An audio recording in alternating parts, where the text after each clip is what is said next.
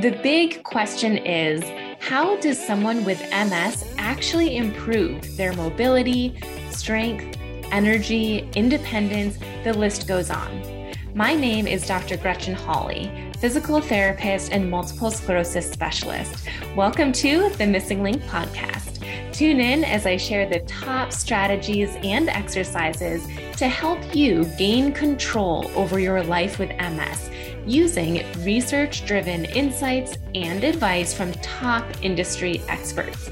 Whether you're newly diagnosed or have had MS for over 30 years, whether you have relapsing MS or progressive MS, this podcast is for you.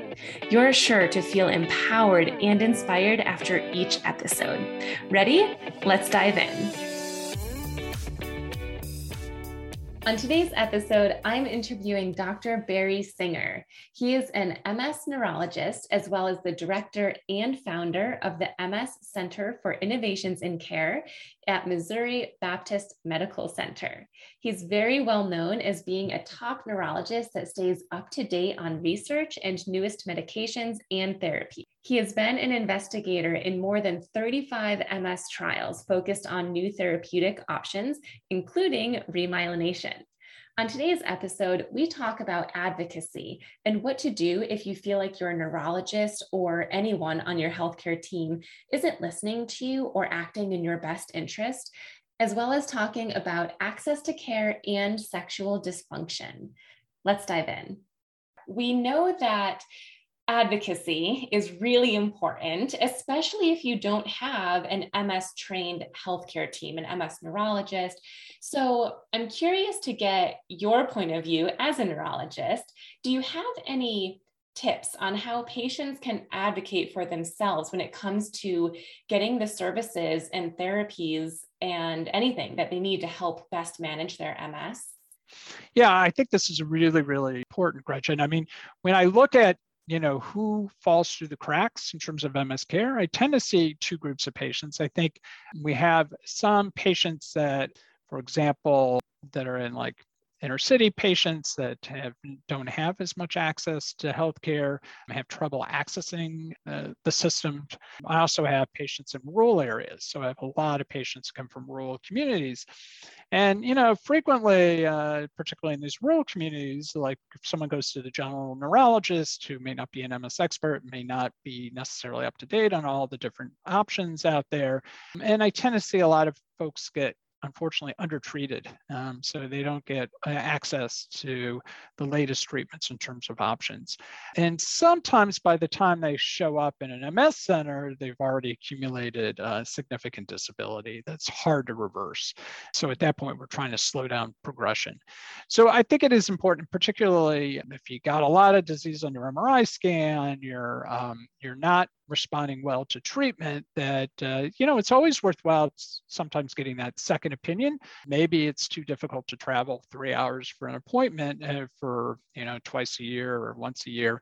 But at least get that input from a specialist i think if you're really not doing well instead of just kind of hanging out there on uh, you know on a treatment that's not controlling your disease. So i think that's important. I think it's also important when you go in your appointment be prepared. Come early. Don't show up late. And so prepare ahead of time. Write down a list of you know maybe three things that are going to be really important to address at that appointment. Ask to see your mri scan so you understand what the treatment's about.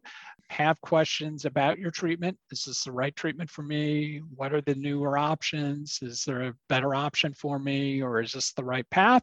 You know get your covid questions answered. So i think there's there's just a lot you can do in that appointment but the more prepared the better. I think it's also frequently a good idea if allowed. Uh, we're doing this now, and COVID is uh, allowing someone else to come into the room or at least by phone listen. So sometimes it's good to have another set of ears uh, to remember all the you know all the things that you kind of discussed at the appointment and to be aware of that plan so and you mentioned access and i agree accessibility is sometimes the hardest part what is telehealth like right now with neurologists? Are you able to see clients still via telehealth? Yeah, so I used, uh, we've used telehealth pretty extensively during the pandemic. So for a period of time, it was only telehealth. And so virtual visits. Um, you know, the advantage of it is we don't have masks on, so there's a little better communication there.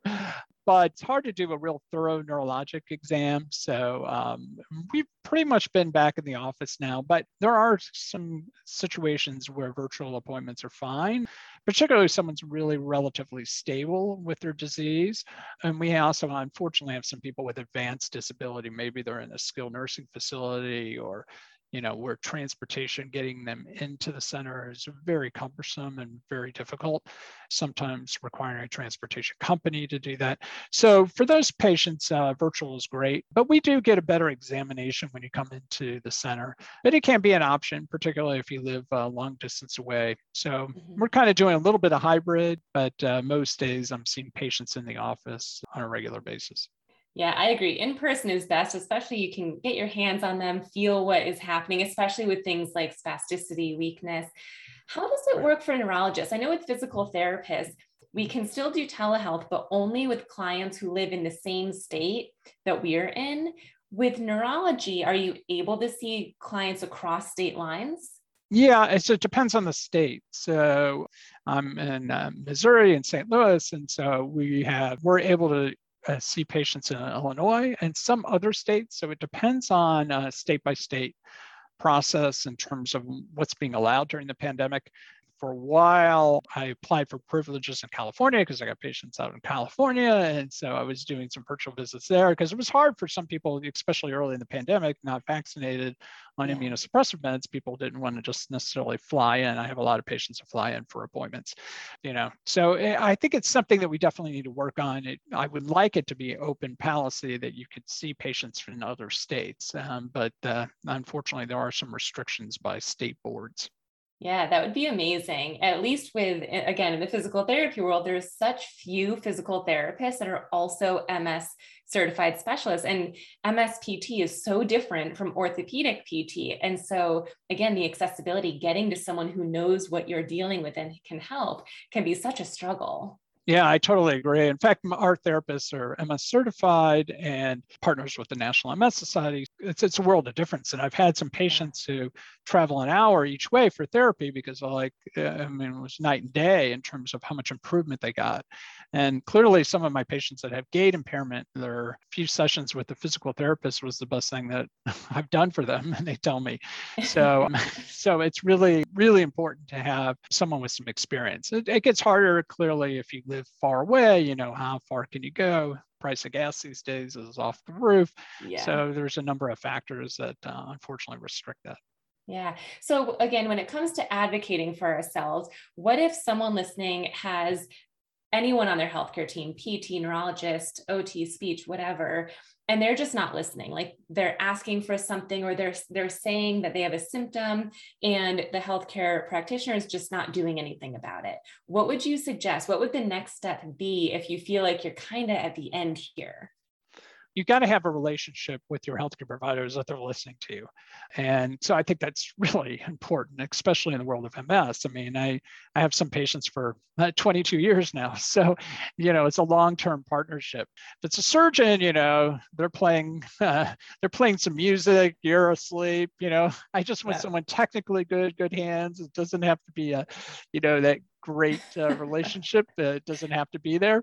So it's great if it, it does, but it doesn't have to. But with that uh, MS doc, you want uh, someone you can really partner with. And so I think that's really critical. So if you feel like you've hit the, the wall and you've tried and tried and you're not getting anywhere, I think it's time to find someone else to collaborate with. And that would be my recommendation. I mean, unless you know you're in an office, a physician assistant or nurse practitioner or someone else you can interact with. If you don't have a lot of options in your area, then that would be an option. Otherwise, you got to hit the highway. so yeah. I recommend. Now, is there a resource where someone can find an MS specialist in their area for neurology? I just recently had someone tell me this week that they had no idea that there were neurologists specialized in MS. And she, for years, had been seeing a general neurologist. So, is there some place online someone can go to find? Yeah, they actually the National MS Society has on their website. They have a list of comprehensive MS centers that are MS certified. So there's a partnership. You could also contact the MSAA, and they can help connect you to resources as well. Uh, the Multiple Sclerosis Association of America. So yeah, there's definitely resources out there to find them. Probably wouldn't be too hard to Google. so usually you can find, kind of look out for those centers, uh, comprehensive MS centers.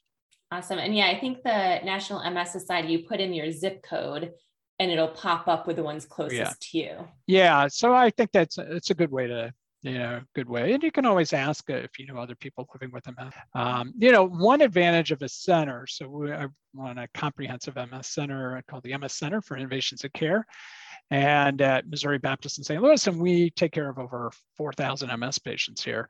And we have a full staff. So I have three nurses that are answering the phone, including one that's a nurse navigator.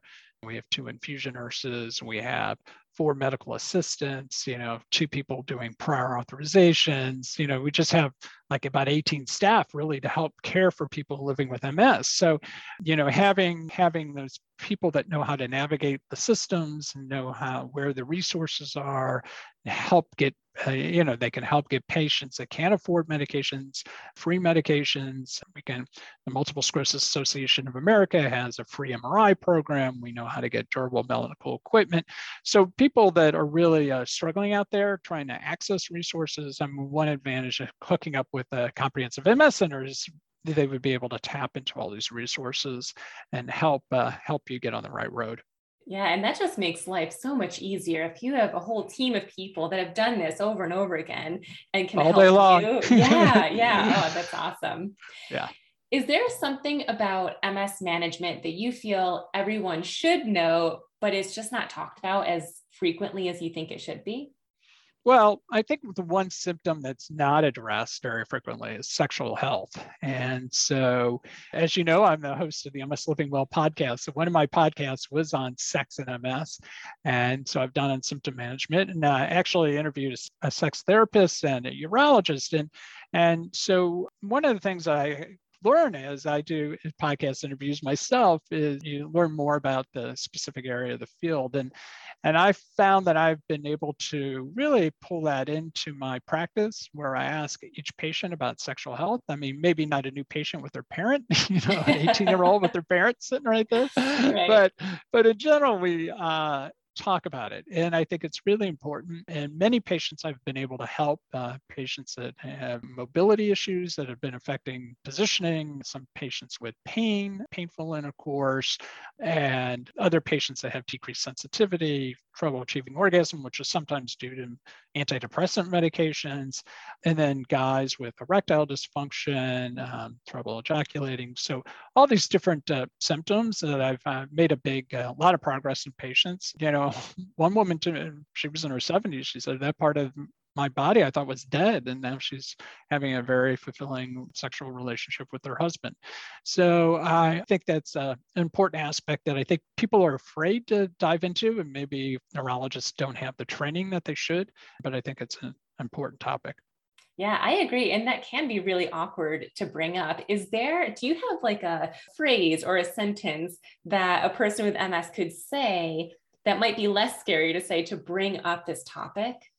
Well, you might say, you know, sexual dysfunction is kind of a generic term. So you might say, you know, I, I've been having problems with my sexual health or sexual dysfunction. I think, you know, if you talk about it candidly, like when you're going through all the different symptoms, because I kind of tick them all off numbness, weakness, balance problems, visual loss, you know, bladder problems, constipation, sexual dysfunction. So I just kind of put it in there like it's a natural part of things that we're looking at. I think if the provider feels comfortable with it, usually the patients feel pretty comfortable with it.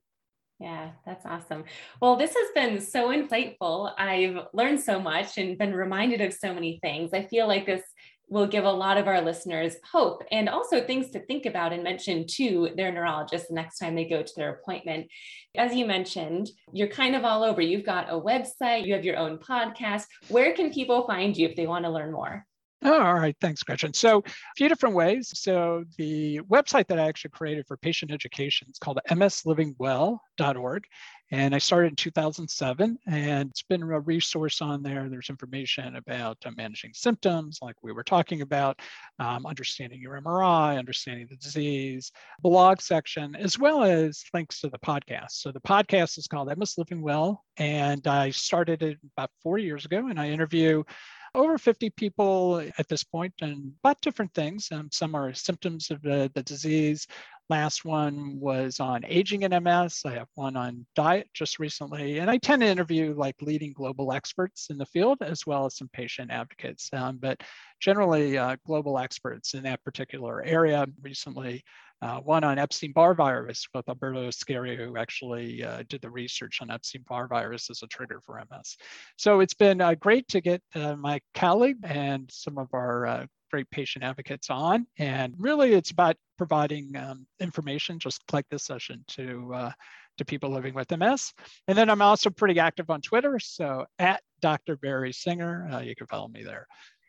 Awesome. And I will put all of those links in the show notes. So if anyone's listening and driving, don't don't stop and don't don't try to do it on your own. Uh, so I'll include the website, the podcast, the Twitter. And I've just got to say too, your website is amazing. You know, there's a whole section for the newly diagnosed, and then there's a separate section for understanding MS, what to expect. So it's a, a great resource. Your podcast is so varied, so many different types of conversations that are important to learn. So I am a huge fan of everything that you do. So thank you so much for talking to us today and sharing your insights. All right. Well, thanks, Dr. Hawley. Thanks for all you're doing to educate the MS community, and that's that's really the goal. You know, knowledge is power, and believe that strongly uh, over my career. Is that uh, patients that are more informed, people living with MS are more informed, make better decisions for themselves and better advocate for their healthcare. Absolutely. Thank you for listening to today's show.